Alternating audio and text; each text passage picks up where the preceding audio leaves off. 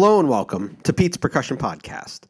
I'm your host, Pete Zambito, and we're here with episode 362, a part two of my conversation with the longtime director of percussion studies at the University of North Texas, composer, performer, and educator, Mark Ford. We'll get back to Mark shortly, but first up, Marching Mizzou and Band Day. We hosted our annual band day this past Saturday, and it went quite well. We had 12 high school bands joining us, along with a bunch of feature twirlers, most of whom lived locally, and some other folks who came along. We did a Disney show, which came off pretty well, and it was a lovely evening to be outside. Middle Tennessee State's band even came, and it was great chatting with their band directors and seeing their students very enthusiastic during the game.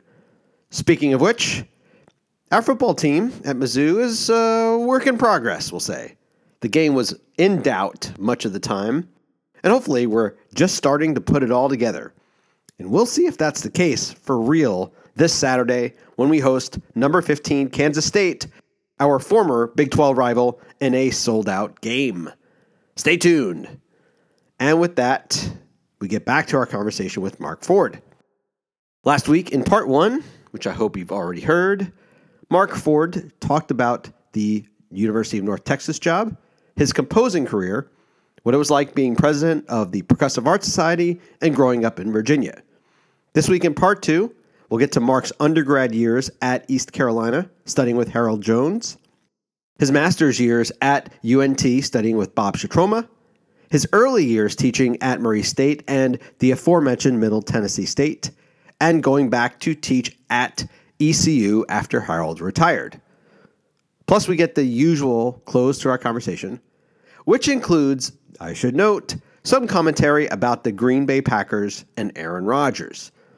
These items were recorded well before this past Monday, when Aaron Rodgers' season debut with my beloved New York Jets ended after four snaps and a torn Achilles. A game the Jets won in unbelievable fashion, thus proving the adage it was the best of times, it was the worst of times. Charles Dickens had it right. All right, let's get to it. We recorded this interview over Zoom on August 7th, 2023, and it begins right now.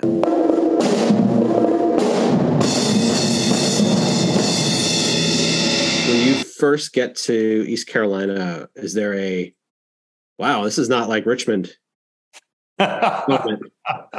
You've been in Greenville, haven't you? A yeah. couple times, not very yeah, much. Okay.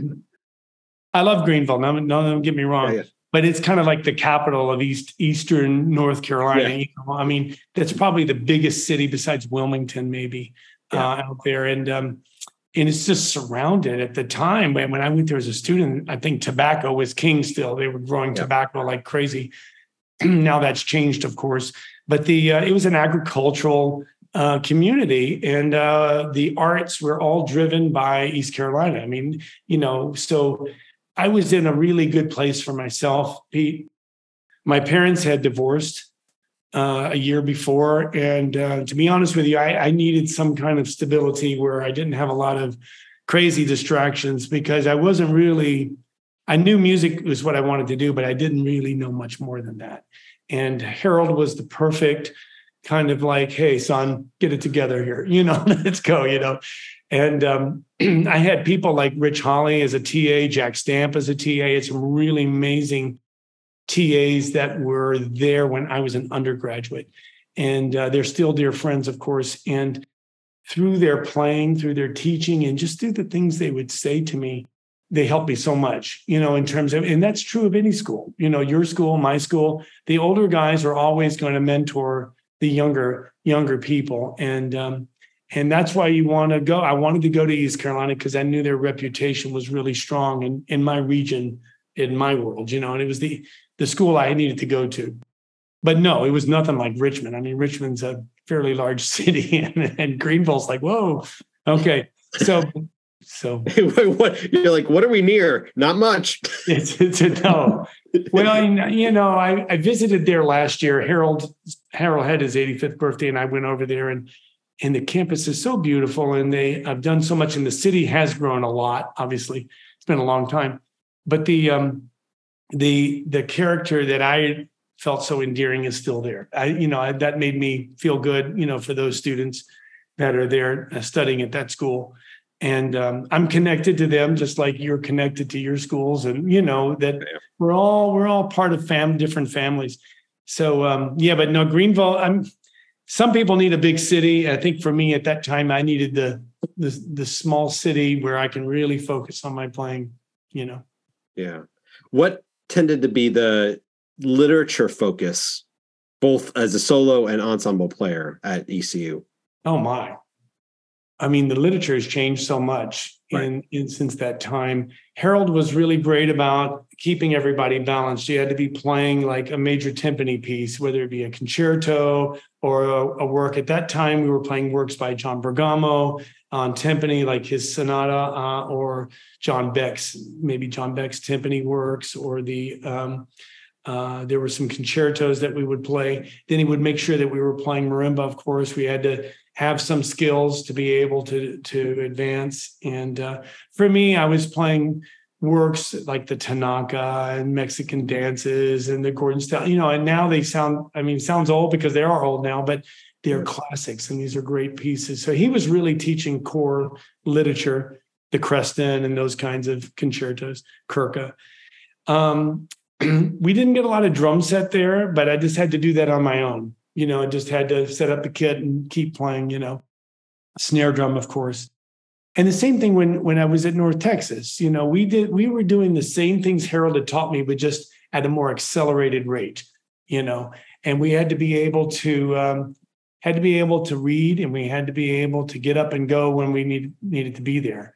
Uh, one of the things I tell my students now is that um, the one of the biggest things that you can do to be successful in school is to show up. You have to be there, ready to go, prepared, and ready to play. Even if you're not as ready to be to play as you would like to be, just being there, having your gear together on time, ready to go, is really a big deal. And that's uh, that follows into the professional world, and uh, you can't not show up right? I this doesn't happen. Somebody doesn't call you for a gig and you say you'll be there, but then you don't show up. They'll right. never call you again. Yeah, in school, you have the ability to have a, someone like a Harold Jones or any teacher that would, you know, shake your bones a little bit to say, why didn't you show up? And he's not going to throw you out of school. But in the real world, they're not going to ever call you back, you know. So these are these are some life lessons that we tended to do both with Harold and at North Texas as well. And also just really played some great music. And uh, the beauty is the music keeps changing, but the ideas and the concepts musically and technically have um, remained steadfast. Did you do, was that a performance or ed degree? I did an ed degree at, at East Carolina, but I did a performance degree at North Texas. So did you was there a thought you might go into band directing or was or not really? not in my heart. You know, okay. I I wanted the education degree because I was advised by not just professors and, and students, but just like, hey, this performance degree, what are you going to do with that? At least if you have a music ed degree, you've got some some versatility. You have some um, variety of paths to follow if you want. I never did that. I never taught at the high school level. I could have. I mean, I felt comfortable doing that, but I really never did it as a regular um, regular job. I did for one period of time. Um, I took over a band in um, Plymouth, North Carolina, if you know where that is, kind of out on the way out to Nags Head. Their mm-hmm. band director had uh, they had lost their band director, and the band needed somebody like for the last six weeks of school, and I did that walking into i told them no like four times and finally they called me back and said will you please come and so i did it i can just tell you it's just like i'm so glad that i did that because i had this experience of working with those kids and making we made some really good changes in those six weeks and also more importantly they just felt good about what they were doing coming to school and making music and i learned so much so you know there's you never say never of course. But no, I felt in my heart, I knew that I was going to be either playing or teaching at a higher level uh, college. It's yep. at some point in my life. I didn't know how it was going to fall out. How, how do you get connected to North Texas then? Through Harold. Okay. Harold and Bob were friends. Harold had sent many students to North Texas. you know a lot of them. Uh, uh, yeah, Tony, I've had a lot of them on. huh? I mean, you know, it's just such a when you know you have a. I was I was fortunate to be in a program that had established success for years with Harold. Because of that, I was the benefit of his connections. Get this, I I didn't go to Texas to play an audition. I sent I sent Bob Schietroma a tape, and Harold talked to him. You know, and he goes, "What do you do?" He goes, "Yeah, I'll take him." So I went as a TA had never you hadn't even been you hadn't been to Denton. Never been there, never met, you know. It was kind of I did take some auditions uh, on the East Coast um, in person, but not many, primarily for cost. Uh, and Texas was a long way away at the time. It, it still is. Thanks to Bob, he took me into the program, you know. It was a big learning curve, you know, for me, just like it is for anybody that goes to any master's program or doctoral program similar question. What was your welcome to Denton, welcome to Texas in August moment? you mean you mean as a student? Yeah. Yeah. Oh, this is. I mean, I, I, I, yes, I'm old. I get it. I get it. I didn't used to be, but I'm I'm going to be 65 this year, and I go to um, Texas, and everybody talks about the heat, but you know what? Virginia and North Carolina were really hot and humid yeah. too, so it didn't really yeah. seem like that big of a difference. And um, even back in those days, lots of homes didn't have AC uh, in North Carolina and Virginia. Now everybody does, but not not really back then so much. I think the things, Pete, is like for any students listening to this, is that you want to surround yourself with the, the best players that you can. Uh, you know, if I'm a tennis player, I want to play somebody that I know is better than I am because I want to strengthen my skills. I want to beat that person because I know that he's or she's better than I am. And same thing with music. You want to surround yourself with the best musicians. You don't want to walk into a an atmosphere you're, where you're the number one person player right from the beginning. And there's there's there's a lack of potential for growth. Doesn't mean you can't grow in that area, but there's just a lack of potential. But when you're the lowest guy on the totem pole, you have a lot of incentive to work hard and, and learn a lot. And um, I wouldn't say I was the lowest guy on the totem pole when I first came to North Texas, but I clearly had a lot to learn and I worked super hard to do that, you know. So, you know, I feel like uh, it was a great community, great, amazing people, uh, students. I was working with people like Ron Brough, who went off and to Brigham Young University and created just a whole plethora of percussion community in Utah, and people like Tim Peterman, Gigi Gonzalez. Uh, I mean, just class class A musicians, and so I learned a lot from my peers for certain, as yeah. well as yeah, yeah. Working with Bob, was there anything similar, different about teaching style or method, or what you needed at that point that you learned through him? I learned how to take lessons. That I learned about having a different teacher and these different styles. And I didn't understand his style at first, to be honest with you. I would go to the lesson, for example, my first lesson, and I would play and stop. Okay. And then I would expect him to say something, right? Okay. And Bob would like, okay, that's good. Let's go to the next thing, you know. And I'm like, okay, so I'd play the next thing, you know. And um, and I came out of there after the first two lessons like that. I'm like, so it's not like Harold because I was, I, you know, he's the, my main teacher at that time. Yeah. Harold had been. So I, I said, so maybe, maybe different people need different kinds of incentives. So next lesson, Pete, I went in and I had a list of questions about each piece. You know, so now I played the first piece and I'd look at Bob and I'd start reading these questions that I'd written down, and he was full of answers. I mean, he had all kinds of information. Yeah. I just had to to prompt him you know what I'm saying? Why? Because he was um, in my shoes. I know what it's like. There's like 16 things on your brain that are going on that you have no idea about, you know, what the student right. does. And um, I learned that with Bob, I had to prompt him and I got, I just, my cup overflowed. I mean, you know what I'm saying? So, so it's just, you're right. Different teachers have different methods, different ways of delivering and different experiences. And, um, Bob believed in me. He gave me a lot of um, great opportunities there. I'm thankful for my friendship with him and uh, over the years. No kidding. Hmm, that's I love that story for many reasons, but one of them is that there was a, a similar when when I started studying with Cort McClaren, there was a, a one of the first lessons. He's like, "So what do you think?" And I'm like, "What do you mean? What do I think?" I, like you're the teacher. He's like, "No, no, no. You need to tell me what you think." so that I know that you're he's like, I know what I know what you did wrong. but there was like this, like, oh, oh, I okay, okay. Sounds like a similar similar kind of thing once you figured it out.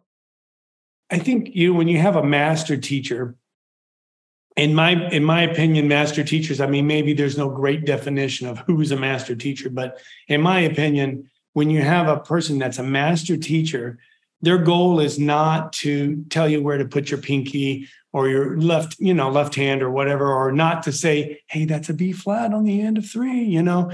That's, I mean, that's not their goal. Their goal is to help you find a connection to the music.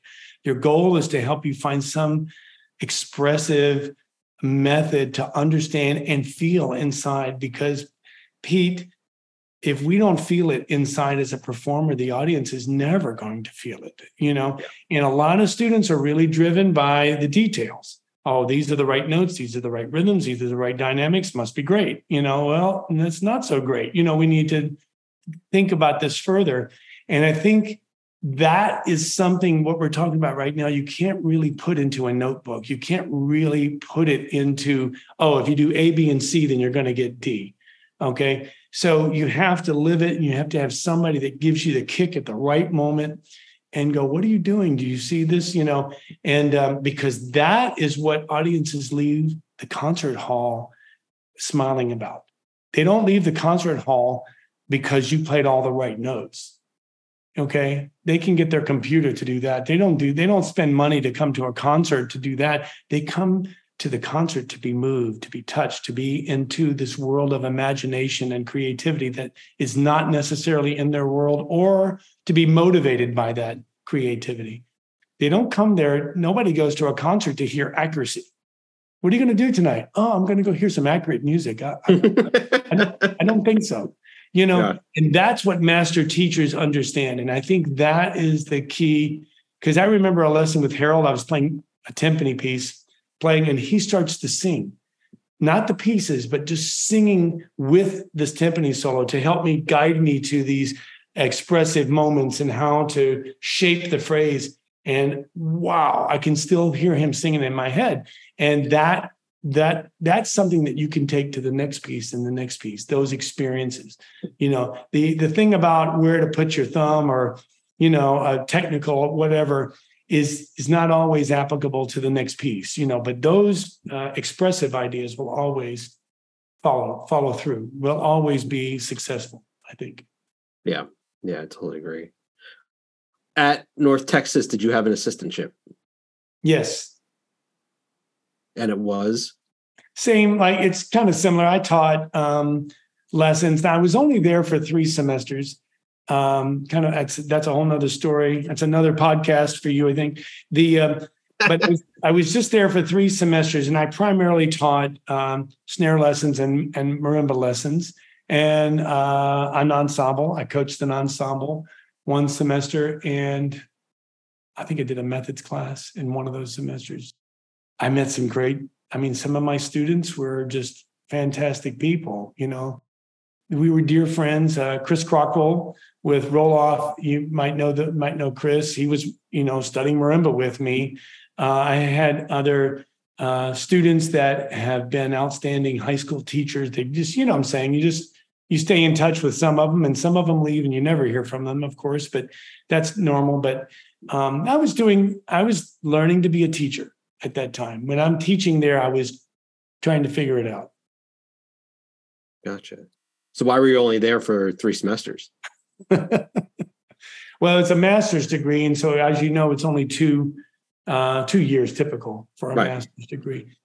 In December of my second year there, uh, I had uh, someone tell me, "Hey, Bob Schietroma is looking for you," and I'm like, whoa, what did I, you know, wonder what I did, you know? Yeah, yeah, right. And um, he goes, no, I think that, I think it's a Christmas gig. And I'm like, oh, okay, great, you know? Yeah. And he came down and he goes, okay, hey, Mark, he goes, uh, I want you to go to Kentucky. And I'm like, don't they have somebody that can play sleigh bells in Kentucky? I mean, why, why, am I, why am I going to Kentucky for a Christmas gig? He's like, Yeah, yeah. it's not a Christmas gig. It- um, Tim Peterman was teaching at Murray State University, but at that time he had just gotten a tenure track position at Indiana State, but he had to leave in the middle of his contract with Murray, and he was an interim uh, teacher. So I went to Murray State and taught uh, for him. Uh, I had no masters. I just went and taught that semester. I auditioned like on the 20th of December. I just had to, if I didn't fall off the stage, I was going to get that job, you know. and um, learned and met so many dear, uh, great people there. And I learned a lot about how to handle teaching. And then came back in the summer, finished my last coursework in the summer, pretty heavy summer course load, and then immediately went to Middle Tennessee because I had gotten that job. So that's why I was only there for three semesters. you you go to Murray State knowing that this is just this Yeah. is just for the semester. This is just Yeah. basically get them through the year. Exactly. And it gave me, you know, I mean, yeah, I made a little money, but it also gave me great experience to I had I was the one making the decisions, you know, so I got a chance to like figure that out. And, uh, and it was a small studio. And I'll tell you a story because it's a good one. Because I had a studio of about maybe 20 students, maybe 20, you know. And one day the one of the guys came in and he sat down. He goes, uh, Professor Ford. He goes, I need, I want to talk to you. And I'm like, okay. He goes, I need to tell you that uh, I'm not into this practicing thing. I'm like, really? He goes, yeah, I'm much more into music education and the philosophical uh, applications about how we teach. I'm like, really? I said, it's really cool. Okay. I said, but I just, I'm just happy about one thing. And he said, what is that? And I said, I'm really happy that you're not teaching swimming. And he's like, What? I said, Because if you were teaching swimming, your students, you wouldn't know how to swim, and therefore your students are going to drown. I said, How can you be a music teacher if you can't play music? I don't, I mean, now it doesn't mean you have to be an active performer. I've had some great teachers that don't really play much anymore, you know, that kind of thing. But you, you know, as a young person, so he left the room going to the practice room, of course, you know. So but anyway, that's that's um just one of those examples of things that that that experience taught me of like how to try to turn something that's negative into a positive. Was it weird? I mean, obviously, it's not much longer that you're at Middle Tennessee, but were you teaching students who were like almost your age at that point, and then Yeah. same thing when you're at Middle Tennessee?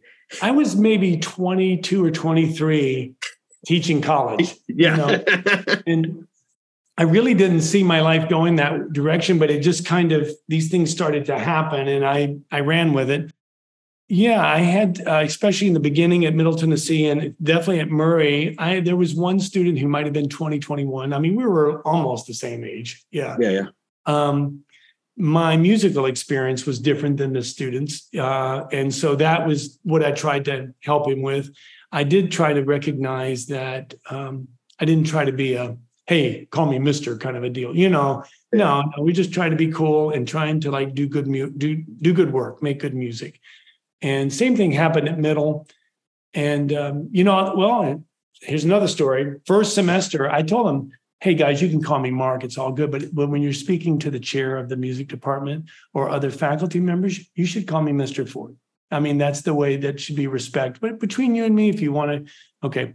So 10 days go by and you know one of the the chair calls me and goes why are your students are all calling you mark to me? You know and i'm like oh man because it was kind of a 'cause maybe more conservative than than it needed to be but it, but whatever i but i went into it was a it was the best thing that could happen because i went in and said look i told you you could do this you didn't do it now i'm mr ford that's what it is for you. You know and boom they just went oh he means what he says and that was it you know so it helped me and it wasn't that big of a of a story but it was it just impacted our interactions in a positive way you know but but yeah i because i was dealing with students like eric johnson is in you know a student of mine and we're maybe four or five years apart you know it really wasn't that much difference and of course we're dear friends uh and have been for decades uh, and there's others too. There's others that were there as well. But the um, I think they all kind of saw it. You know, we're trying to figure it out. You know, and I was busy. I wanted to make music. I wanted to practice, and I wanted to, you know, I wanted to work in Nashville. You know, I wanted to do what I could do to make a living. You you said something almost in passing just now, where you said, "I wasn't sure this is where my life was going to go." Well, I. I did, was there something else on the horizon that you were? Well, I was going to take any gig I could get. I, I, I didn't, you know, like most college students, I was just busy going to school. I didn't have a professional plan thought mm-hmm. out in my head. I learned how to do this, Pete, uh, a little bit later. As I mentioned earlier, I would say, Hey, I thought if I worked super hard, you know, all through school, somebody would come along and just give me a job, you know, and say, Here's your gig or here's your whatever. And that doesn't happen. You've got to go out and put yourself in the position to be able to get those jobs. And one of my stories I tell my students because I feel like it's impactful. I took an audition in Nashville, and this organization was hiring a couple hundred musicians. They had many different organizations that were, and and players from the symphony worked for these guys. You know, I wanted to be in that group. You know, so I went up there and auditioned. I finished the audition. They applauded for me. I'm like, whoa, you know, it's nice. They shook my hand. I'm like, okay, well, I'm, I'm like, I'm going to get this job right on. Two weeks later, of course, there's no emails at this time. I get a slip of, uh, you know, a pink slip in the mail going, thanks, but no thanks. Mm-hmm. You know, and I was like, wow, okay, I thought that went really well, but I didn't get it. And then, I don't know, two months later, um, a dear, dear friend of mine, Neil Rutland, uh, was playing for this same organization. And he called me and said, Look, I've got to be out of town for a weekend. And uh, can you play this show for me? Can you come in and sub? It'd be, I was going to play like five or six shows over the weekend. And um, I'm like, Sure. So I learned the book. I actually practiced and learned the book because there was no rehearsals, just drop the needle and go. And you know how it is. This is a variety show, like a Broadway musical kind of a thing. You there's there's stage cues, there's conductor cues, you know, you have to know where to go okay, so I learned it, and I, I wouldn't say I played it perfectly, but the first one went pretty well, you know. And uh, the piano guy, uh, the piano pianist for the orchestra, this is the third. I'm playing with a 30 piece orchestra. He comes back to me um, and says, "Hey, Marky, because you played really well, would you like to work here regularly?" I'm like, "Yeah, I really would. I, I auditioned for you earlier in the year, but you guys didn't take me." He goes, "Yeah, I remember you." He goes, "You want to know why we didn't take you?" And I'm like, you know, thinking maybe, maybe I do, maybe I don't. Yeah. Yeah. Like, Okay. Tell me, you know. And he goes, We didn't take you because we didn't know who you were. And man, that hit me like a ton of bricks. Had I taken this guy to a cup of coffee before the audition just to meet him and talk to him a little bit, I would have had that job, maybe, maybe. But the idea is that here's a fresh face. Music was really good, but you know, is this guy a jerk? What is the deal? You know, we don't know him. I'm not going to hire somebody I don't know. Right. And that never occurred to me before that moment. I thought if I played well, I should get the job, right? You know, no, that's not the way it worked. So I had to find ways to put myself in positions to be able to be basically have an op- opportunities to do other things, other kinds of gigs, other kinds of of situations. Gotcha. How long were you at Middle Tennessee? Four years. Okay. And listen, I could have stayed a long time, mm-hmm. but I, I, moved to East Carolina after that. Harold called me and said he was going to, re, you know, retire and wanted me to to take his job. So I took it. I did it, and we had a great. I was there for twelve years, and then I went to uh, to my current job at North Texas. So he, you didn't like he said apply for the job, or he's like, this is yours if you want it. Well, he was. Um, it was going to be an interim position at first because mm-hmm. he was going to direct the wind ensemble for a year interim, and then he goes, "Then we'll move you into a tenure train." He didn't promise me anything. He goes, but he was like, "This is what I think is going to happen," basically. And uh, this story is a little longer too, but um, I made that move over there and made that shift and uh, dedicated. Um, you know my work to making that studio to be the best it could possibly be and that's um, um, there's a lot of great programs as you know in north carolina and at that time harold was by far the the grandfather of the state, you know, in terms of percussion. He and uh, Massie, John, um, Massie Johnson over yeah. uh, NC School of the Arts. Of the Arts. Yeah. Did you know this was coming? Like when you were, or you, he was just like, um, and you were like, "You're never retiring. You're you have you're an institution, right?" yeah, it just kind of came out of the blue. One day, he called me and said, "What do you think? You want to come over?" And I was like, "You know, um, there's um, if the thing the, the, the gigs that we're playing in Nashville, I, I played with the symphony some time, a few times, but most of my gigs were uh, dealing with uh, country music, uh, being the percussionist in a country music band, kind of a thing, or playing variety shows, some Broadway type shows and things. And it was a big mix, but I would tell you that the music that I was playing, while it while it clearly had a lot of um, integrity, it wasn't necessarily the music that I was dying to play at the time. Although I did it, I did my best. You know, I wanted sure. to be the best I could be at it. You know, and you know, we would get. I I, I really was not a listener of country music at that time, and probably still now.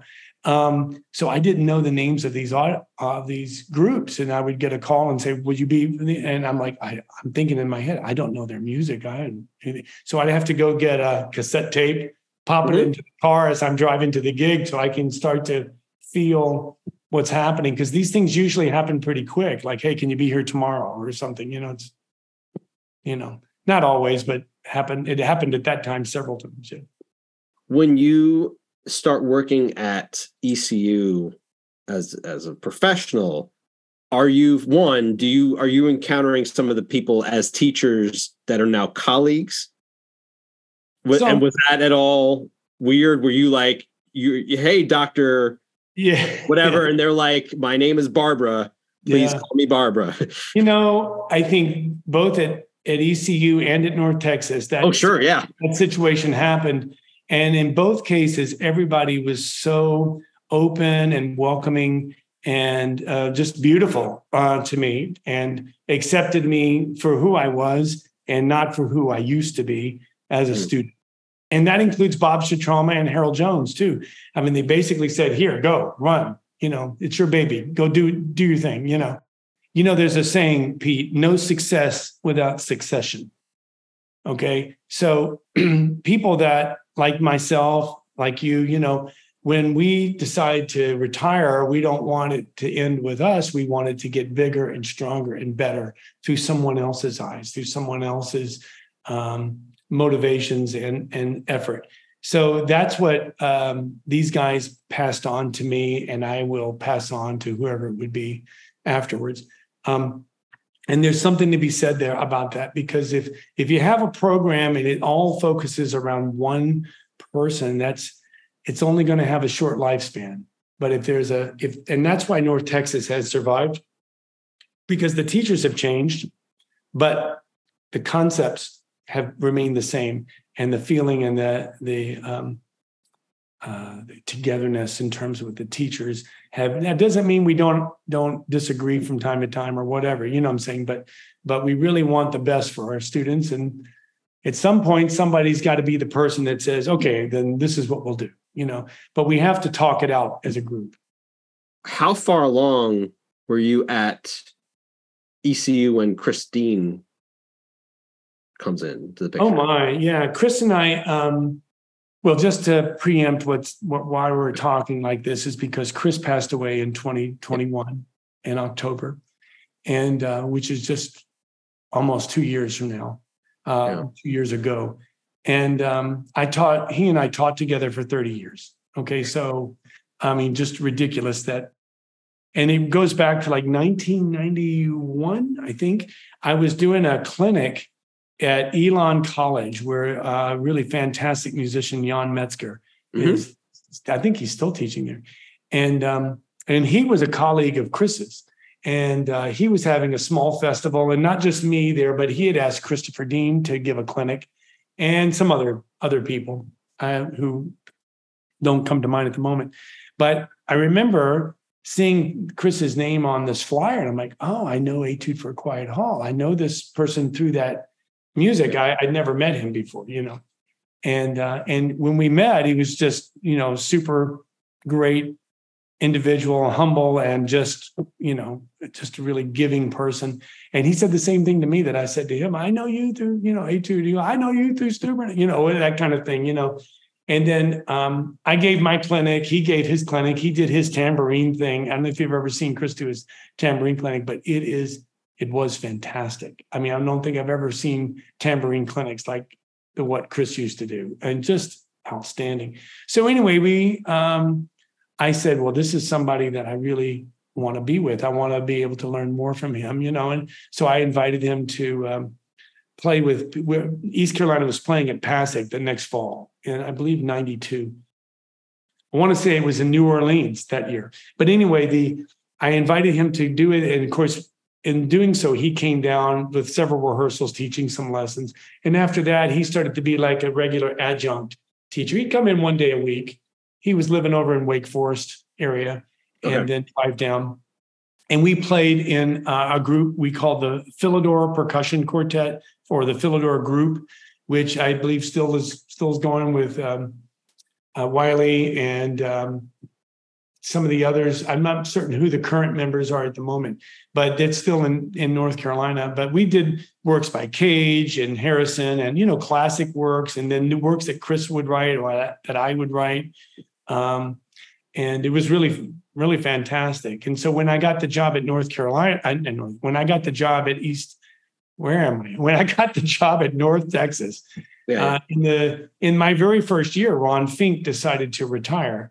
And I called Chris. I said, I really think you should apply for this. This would be fantastic. Big change for him because he was playing in the symphony, a regular in the symphony. Um, Greensboro Symphony and also part time with Raleigh and Charlotte. So, but he came and took the audition, and uh, we were. That's how we got together over here.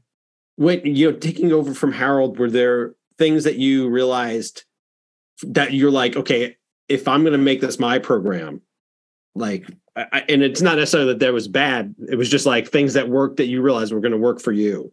What kinds of things did you kind of notice that you needed to to do on that level. You mean in North Texas? No, no, at, at, at East Carolina. Oh, at East Carolina.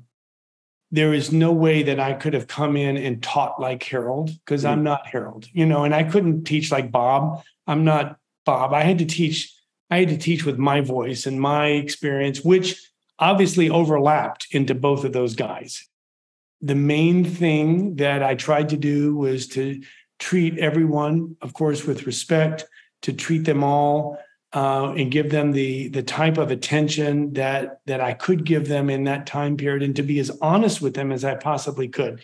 So, um, you know, if things are are going great, I'm going to say it. If things are not going great, I'm going to go, "Whoa, this you're really clearly not doing the kind of work that I want you to do."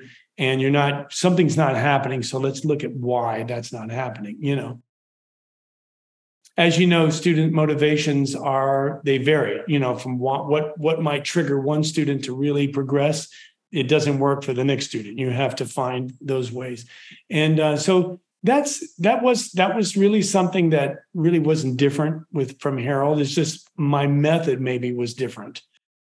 Uh, you know, I feel like when you go from a older teacher to a younger teacher, there's always going to be some energy and pos- positive energy uh, if if the foundation is musical integrity. And so the music I would program was probably different than what Harold would have programmed, but that's kind of why they wanted me to come in the first place, you know. So same thing with Bob, but Bob's job and Harold's job aren't the same job. I mean, they're really different monsters and in their own right. I'm just using the word monster as a funny word.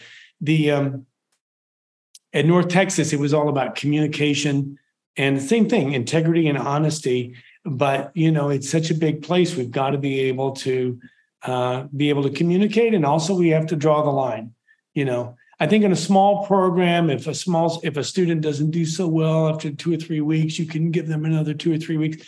We don't have that availability at North Texas. If it doesn't start happening after three weeks, we've got to start thinking now come on what's going on why aren't you working what's the problem you know and try to try to get to the heart of it um, that doesn't mean it still doesn't happen. Of course, it happens. It's it's education, but but the idea is to try to catch those things early enough that we can get people back on track.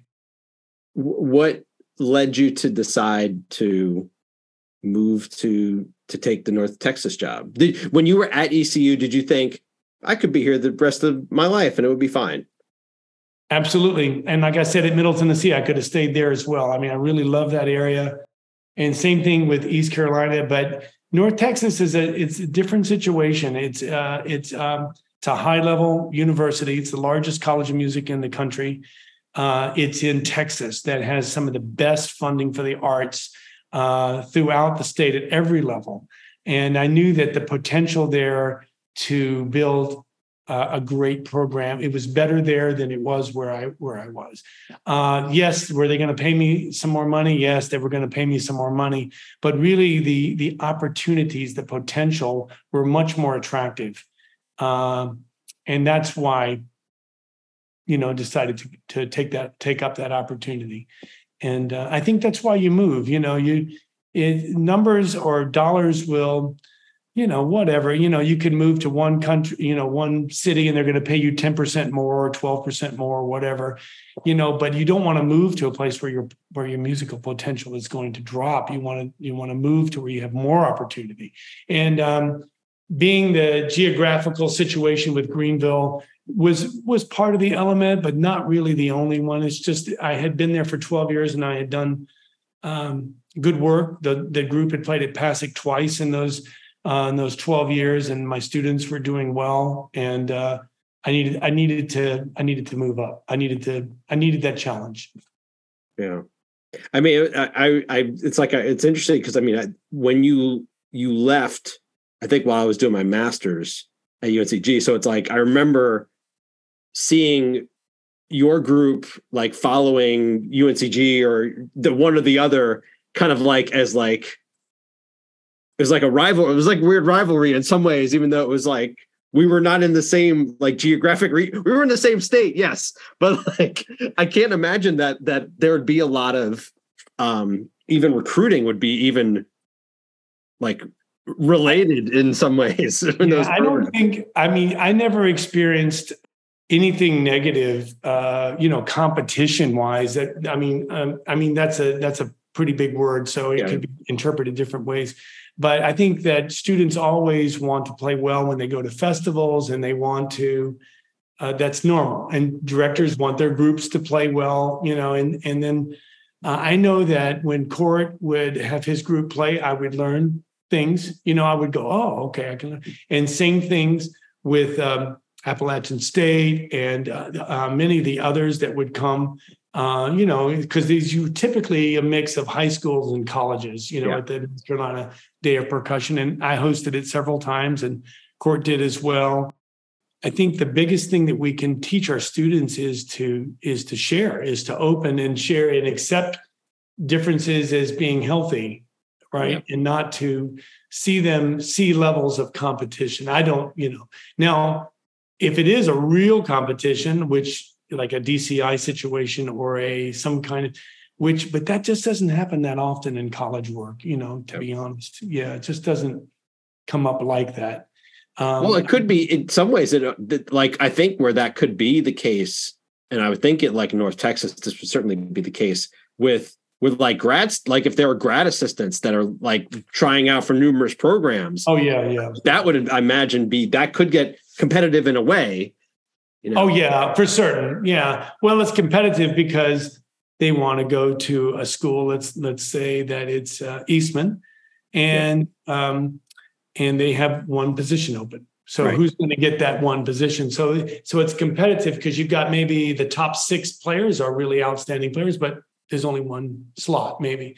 Or right. North Texas, for example, you know, last year we had one one TA position. That's all you know so we ended up taking three new graduate students but two of them were came on scholarships and and uh, other types of programs but not a ta but everybody wants the ta you know yeah. and is it competitive yes but it's not a competition in right. terms of you know and it's is it subjective absolutely because there's no set uh, there are a few things in the auditions that are the same for everybody to play but but really we're listening for musicianship we're listening for um, emotional um, stability, uh, unable to control, to be able to change between instruments, to be focused on great tone production and uh, phrasing. So um, these things are inherent in all the music that we would want to hear and play with and work with a student. Doesn't mean it has to be perfect. We just want oh, we just see the potential, like, oh, this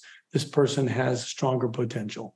You know, that's typically the words that we would say, or we really like the way this the phrasing that this person played, you know, that kind of thing. Well, and fit, I would assume too. Yeah, exactly. Yeah, yeah. Yeah, because we've got a team and we're trying to put the same thing like I told you about that organization in Nashville, you know. it's good for the for the people auditioning you to know who you are a little at least a little bit in advance so they can have a better sense of who you are as a person. Yeah, gotcha. That's not always easy though, but but it's it's easier now than it used to be for certain. Sure a few years ago in 2016 or so, um, Erik Johnson and George Barrett at um, Innovative Percussion, they contacted me about they were looking to maybe sell the publications. They wanted to focus uh, mainly on sticks and mallets, and that's their business, obviously. And the reason we started the music publications there was the the what I, the story I told you was the basis of why. Mm-hmm. But in reality, what happened is that people were not only using the sticks and mallets, but they would buy a piece of uh, music by on say Christopher Deane, and it says innovative percussion on it. So we were associating quality with the name innovative percussion, right? Mm-hmm. So we saw it as a marketing tool back in the early days. But at this stage of the game, they it just became something else that they had to do that they weren't, you know, it's just more than one. And I said, no, I don't want you to sell the, the music, and we have to find a different solution. And it took a couple of years for us to figure this out.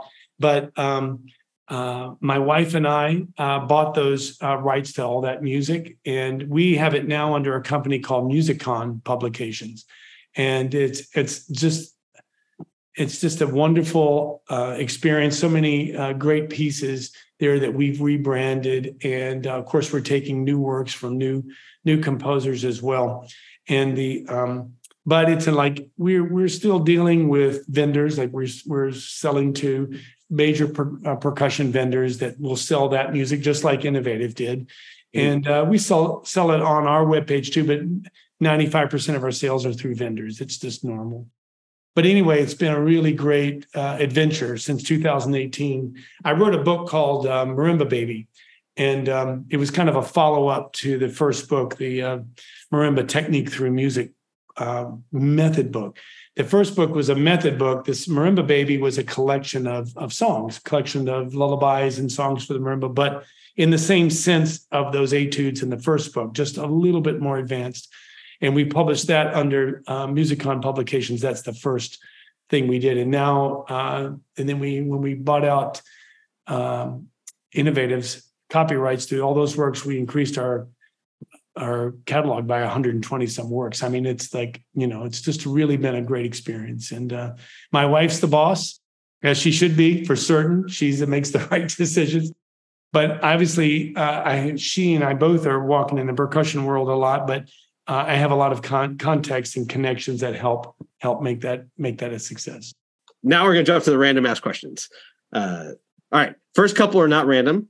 But uh, first question is what's an issue in you can be either percussion education or percussion performance um, or even percussion composition if you want to, but an issue that most gets under your skin or drives you the most nuts?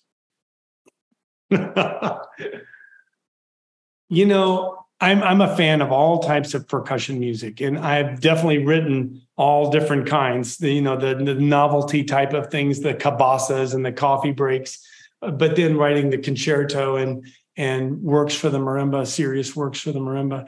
Uh, I'm pretty open to like almost everything, but but uh, if there's something that drives me nuts, there's a new trend, obviously in the last several years, of like compositions with electronics, and mm-hmm. sometimes sometimes these pieces are really awesome, very intriguing and engaging, and sometimes not.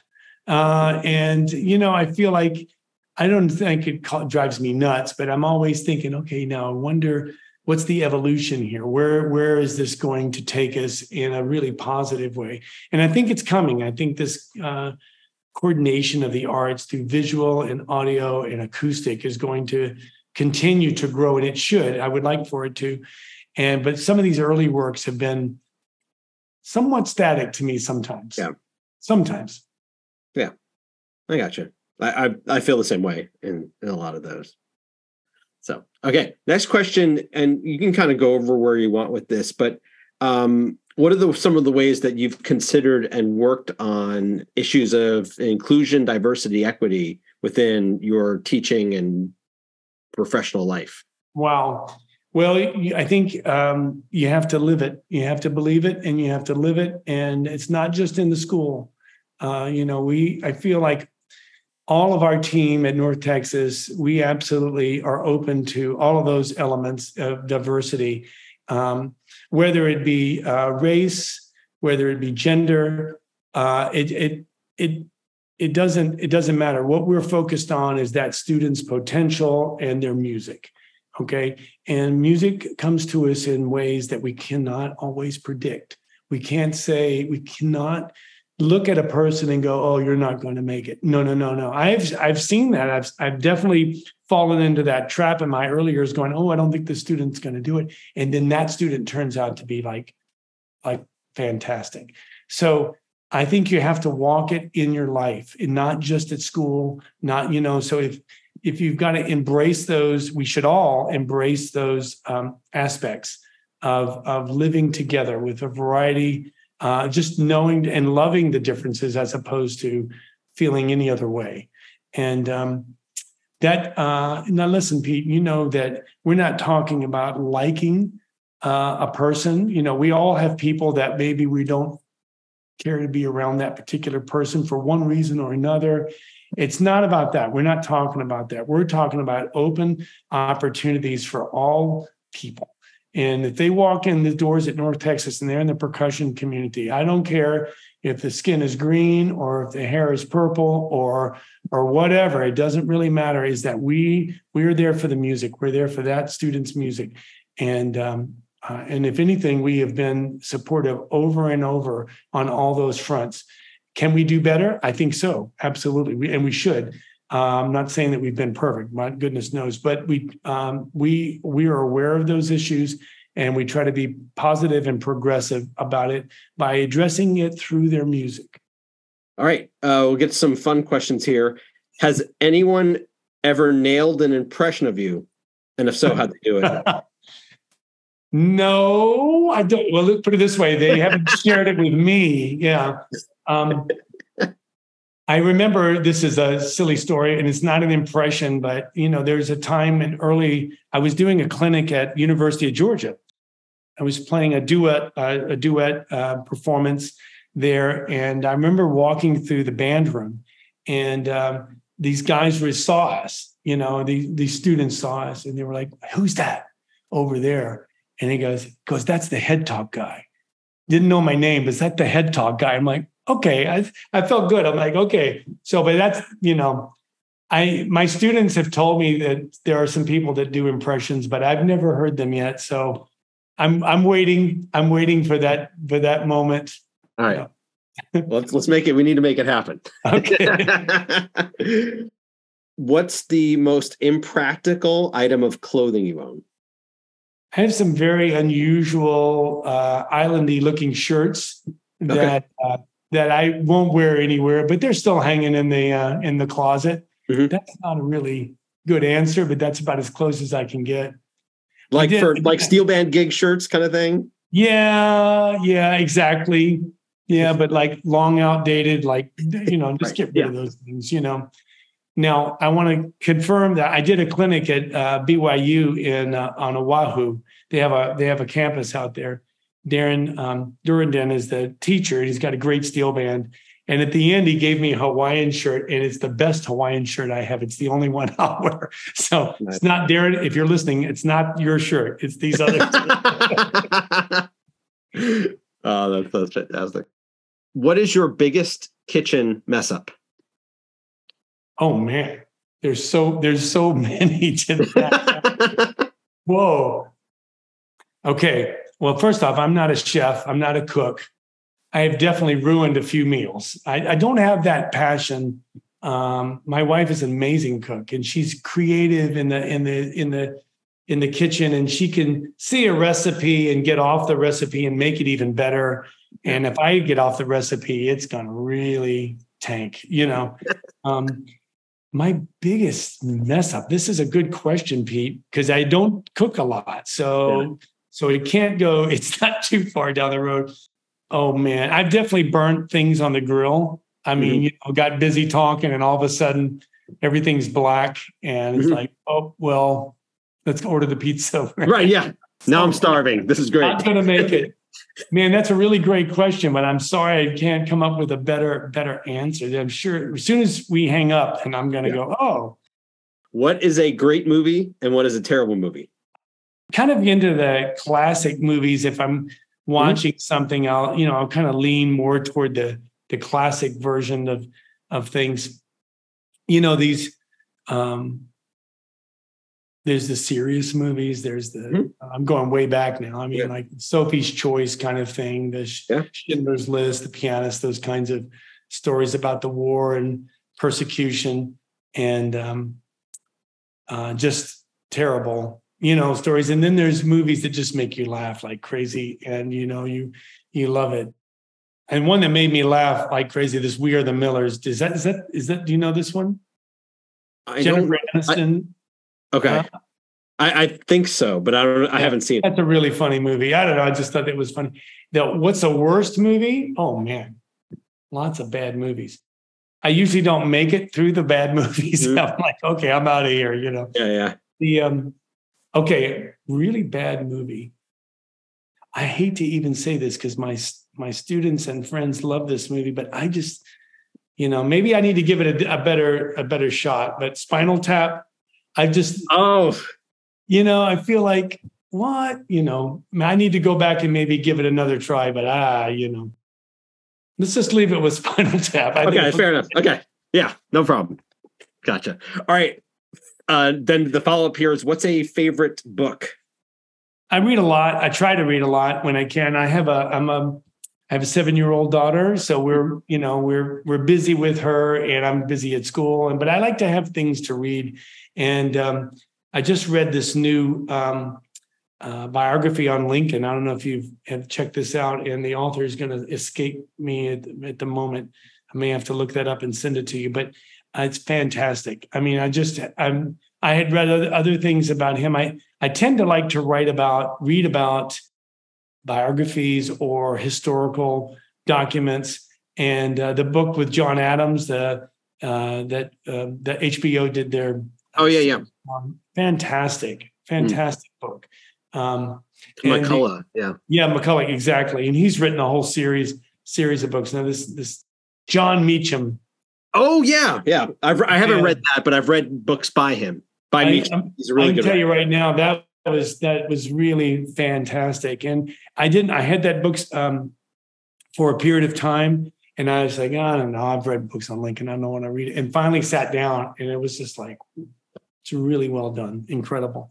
So you know, that's a great book. I love, um, you know, um, there's stories, you know, books where there's just a, a story. I've been um, reading a lot of Polish literature lately uh, because my wife's Polish and I'm just trying to understand the culture as best I can through through literature. And some those are all through translations though. So some are better than others, you know, in terms of in in my my opinion. Uh, so what are the big what are the big name Polish well, one of the big ones is called Lalka, and it's it, the translation is the doll. Yeah, it's a reason I'm jumping because he writes it's his last name is Prus, P R U S, but that's a that's a pen name. It's not his real name, so that's why I just want to make sure I gave you the right one. But it's it's a it's an uh, 18th century uh, story of nobility and uh, relationships, and you know it's just about culture, and it's super long. It's a long book, and uh, but I you know you learn things. Um, by reading those types of things. I never would have read that had she not told me about it, you know. Um, but then other books, uh, wow, I just kind of jump around. I, I, read, you know, first book like percussion books and things. Um, Gary Burton's biography. If if you're listening to this and you've never read Gary's book, then you've got to read this. It's just mm-hmm. fantastic. And of course, Keiko Abe's book is outstanding as well. She told me a, a, year or so ago that she wants to write a new book, which is um, which is really maybe more a more personalized text mm. too, which is really interesting. I hope she's able to do that and get that out.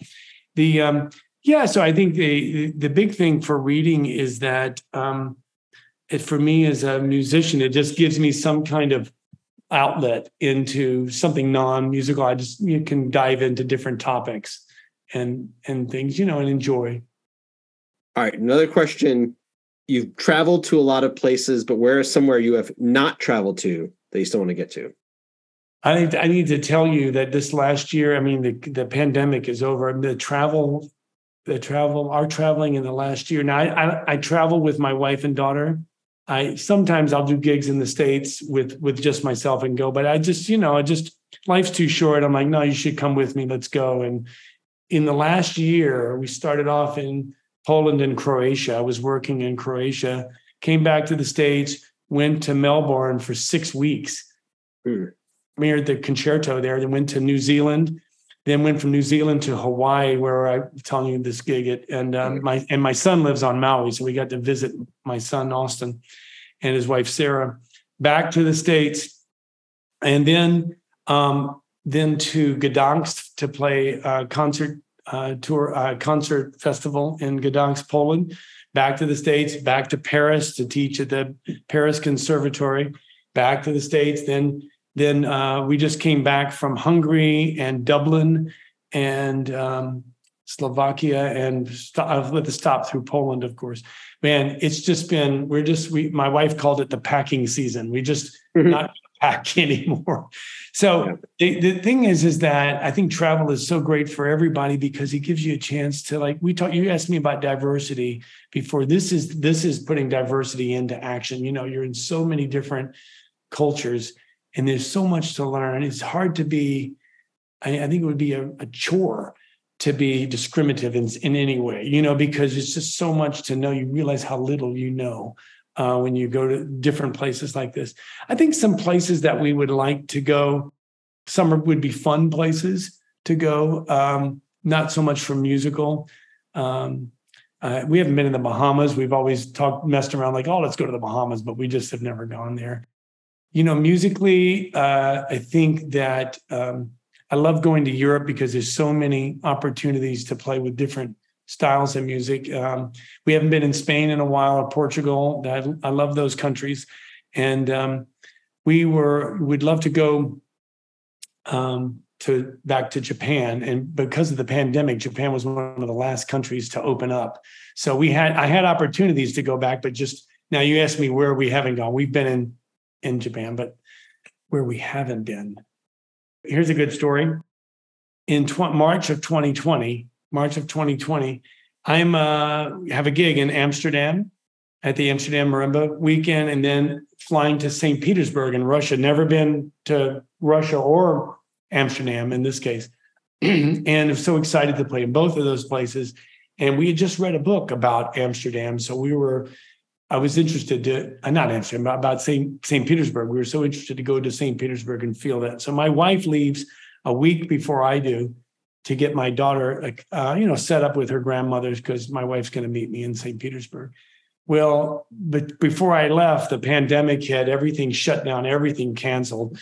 And so we were stuck. I was stuck in the States and she was stuck in Poland, couldn't come home. It took us 100 days hundred days to get to get her back. And uh, yeah, it was a real was a long hundred days. That's basically where the concerto came from. I figured after that, if I didn't start doing something, I was going to lose my mind. So I had to had to kind of dig into that. But but we've never been to Russia. I know that's not a place that I really want to go to right now, but there's elements about St. Petersburg that I would just love to be able to experience if there wasn't this politics and this war. And obviously, while this is going on, this is is going to change our lives. It's going to change how we how we travel in that region of the world yeah. for a long time. So probably never going to get to go there, unfortunately.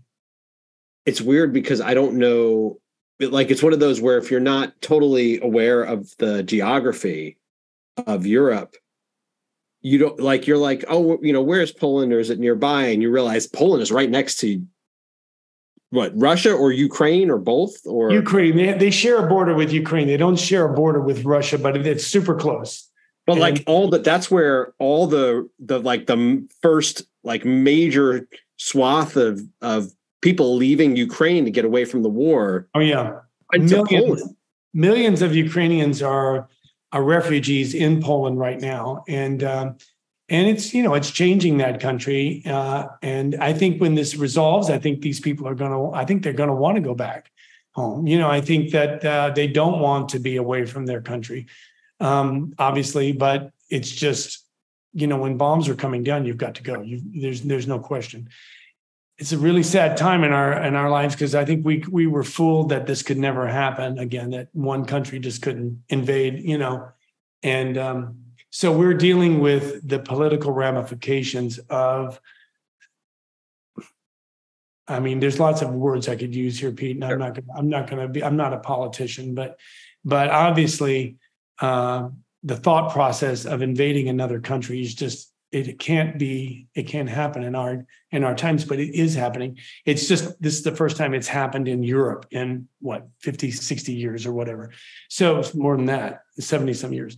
But you know it's uh, it's happening around the world in other areas and so we you know it's just there's going to be a long process to to deal with that. But with us uh, as soon as this happened you know we have uh, concerns for our family yeah. in Poland. I mean, it's literally right there. If those Russian tanks come over the border, it's not just Poland, it's NATO. Now right. everything everything changes, you know. Yeah. And that's, you know, when I we visited this this military camp this summer, you know, and we brought this up. What are the chances of this happening? And they were like, they're 100% positive that it's not going to happen because they have they use the word posturing, which means show of force. They are okay. showing their force come across, and this is what's going to happen, basically, kind of a deal. But obviously, Russia's having their own problems with Ukraine. Goodness, you know, who would have thought? I mean, my hats off to the Ukrainians and their strength and their their um, being able to to hold up under such circumstances.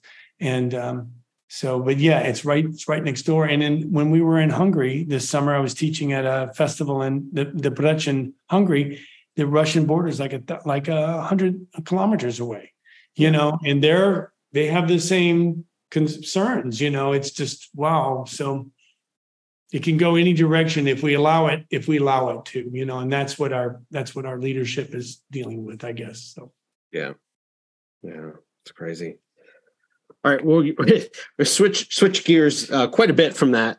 Um, just fine, but uh, do you have a this is going to seem like a really weird tangent but do you have a sports fandom?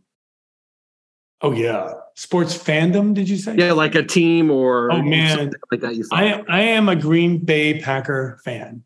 Okay? why? Yeah don't don't no don't ask that question.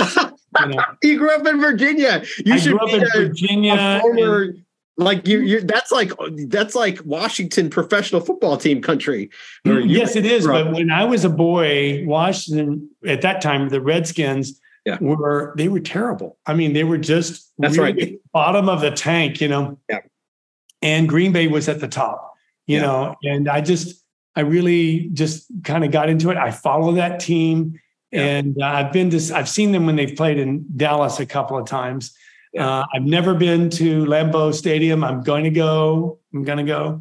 I know Aaron Rodgers isn't there anymore, but it's this is it's about the team. It's not about Aaron or Brett Favre or whatever. You know, the um, funny thing is that I did get to see Aaron Rodgers play his very first game in Dallas Stadium when Brett Favre got hurt, and they put in um, Aaron Rodgers, and he almost won the game. You yeah. know, for and everyone was like, "Who's this guy?" And of course, I didn't know. Who, you know, but anyway, that's my that's my team. So, I mean, I root for a lot of teams on occasion, but that's the team I'll always come to. Yeah.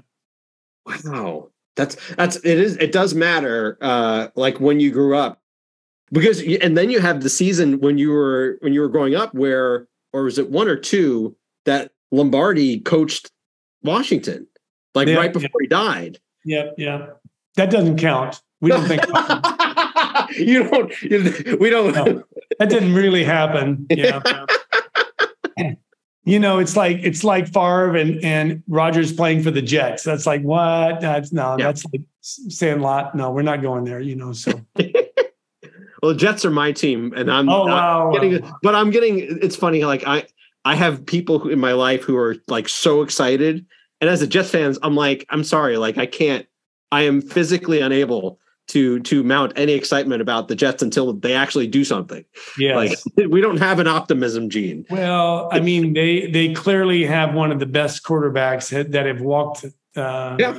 the stadiums. You know, so that's that's going to be up to their game plan. Of course, one person can't win the game, but you know, still. Right. He's but he, he's not a he's not a young chicken anymore. It turns out. Yeah, was he 38 or something? You know, but yeah. but the um yeah, he can that he can play. Wow. I know. yeah. yeah.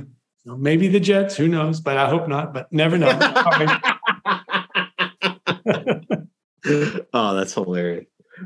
All right. All right. Uh, last couple uh strangest, funniest, or most bizarre performance moment that involves you there's this first off Pete there's like every night has some strange moment sure. probably you know yeah. the, um, the strangest okay well i'll tell you this is a it's more funny than it is oh, strange oh, perfect that's what that yeah. works too but the um we were gonna um i was teaching uh, where was i teaching i was teaching in north carolina at the time and uh, bob Schietroma put together an alumni band percussion band to play a concert with bob becker at PASIC, and it was in Anaheim this year.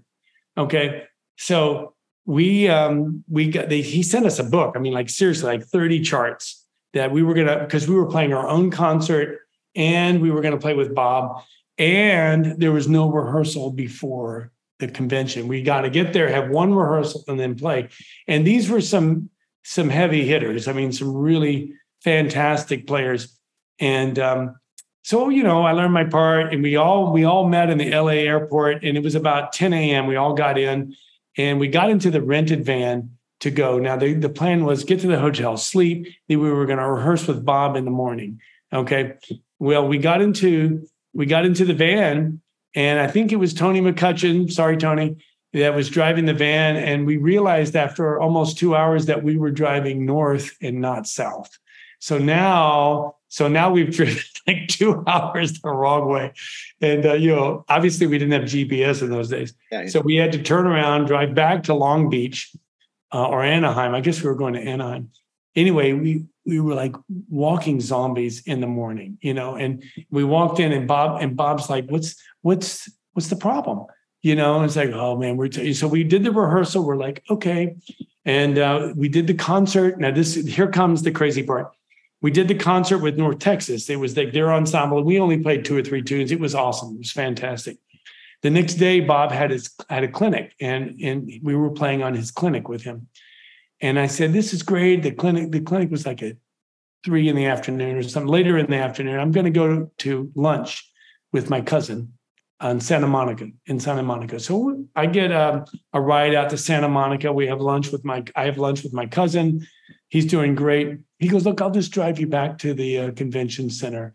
We get on there, and all of a sudden, all those stories of LA traffic become real. The the the the, the traffic just stops. And I'm just watching the clock tick, tick, tick, tick, 30 minutes, 45 minutes, for you know, and I'm like, holy crap, you know, and now we finally got to the Anaheim Convention Center, and it was right at the time when we were supposed to be playing. And my bag is my mallet bag is in my hotel room. So I've got to get to the hotel room. I'm I'm running through the hotel, get my bag back. I run to the room and I get there like 10 minutes late. And I'm thinking, I'm toast. This is over, you know. And, and Bob's standing outside. He's like, Oh, Mark, man, I'm so glad you're here.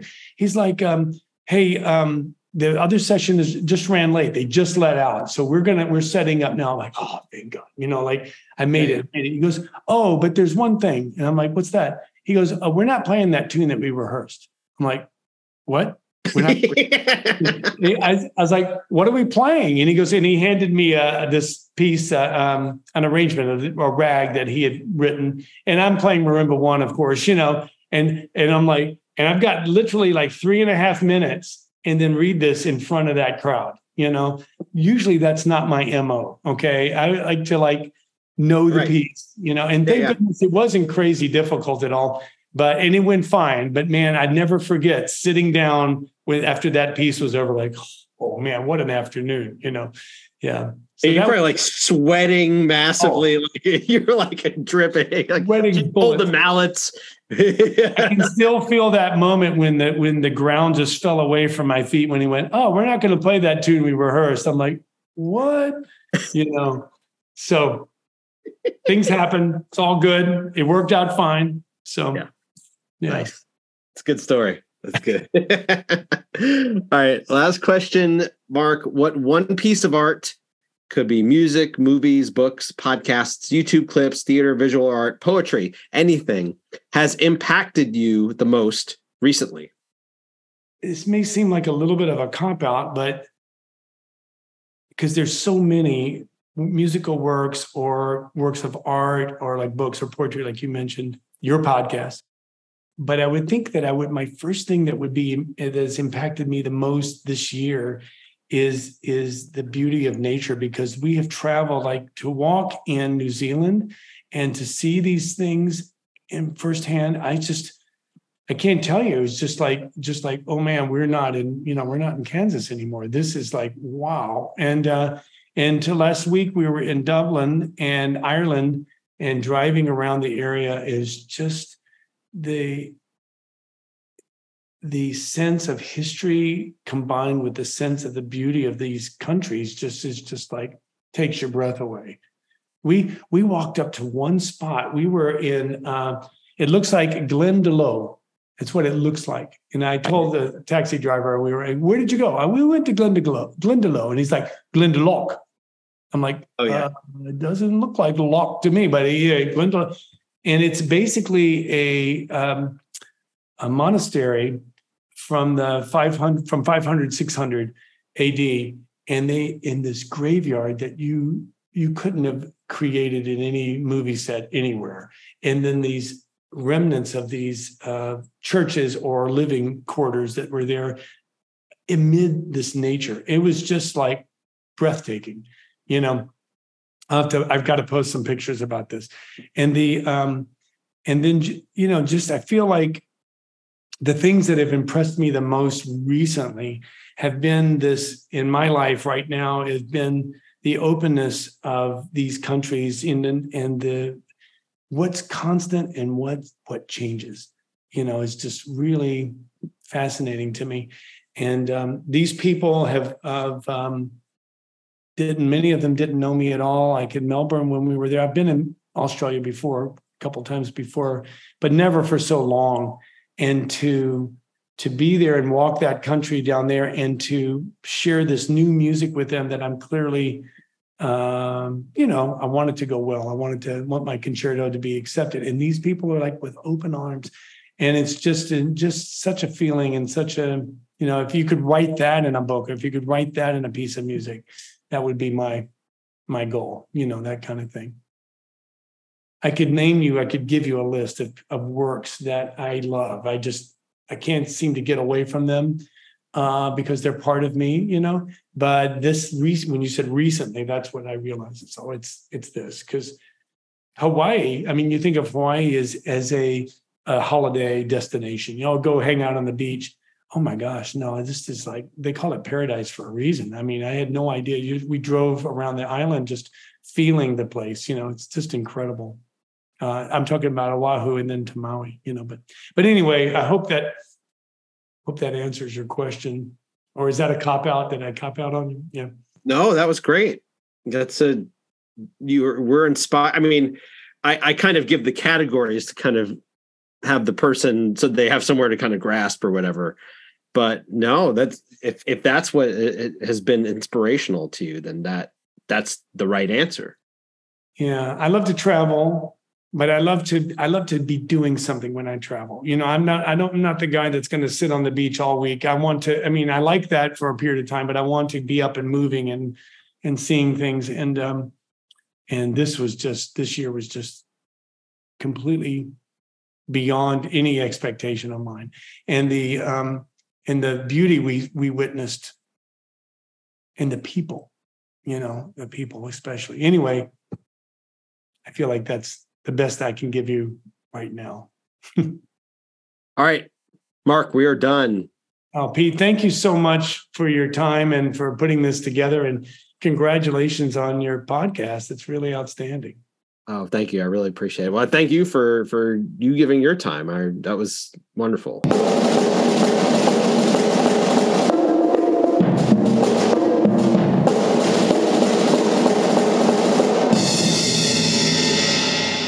So, so great to have gotten the chance to chat with Mark for these two episodes. I wish him the best of luck for the year and the rest of his time at UNT, and look forward to making a real in person connection with him very soon. Thanks again, Mark. This week's rave is a stoned cold classic. Excuse me, stone cold classic. It is the 1993 film Dazed and Confused, starring everybody literally. I'll get to that in a sec. And written and directed by Richard Linklater, now streaming on Peacock and Amazon. It's not my first time watching this film, but it had been a while. And it really is one of the great rewatchable films because it remains an incredibly entertaining film to watch. First off, there's the cast.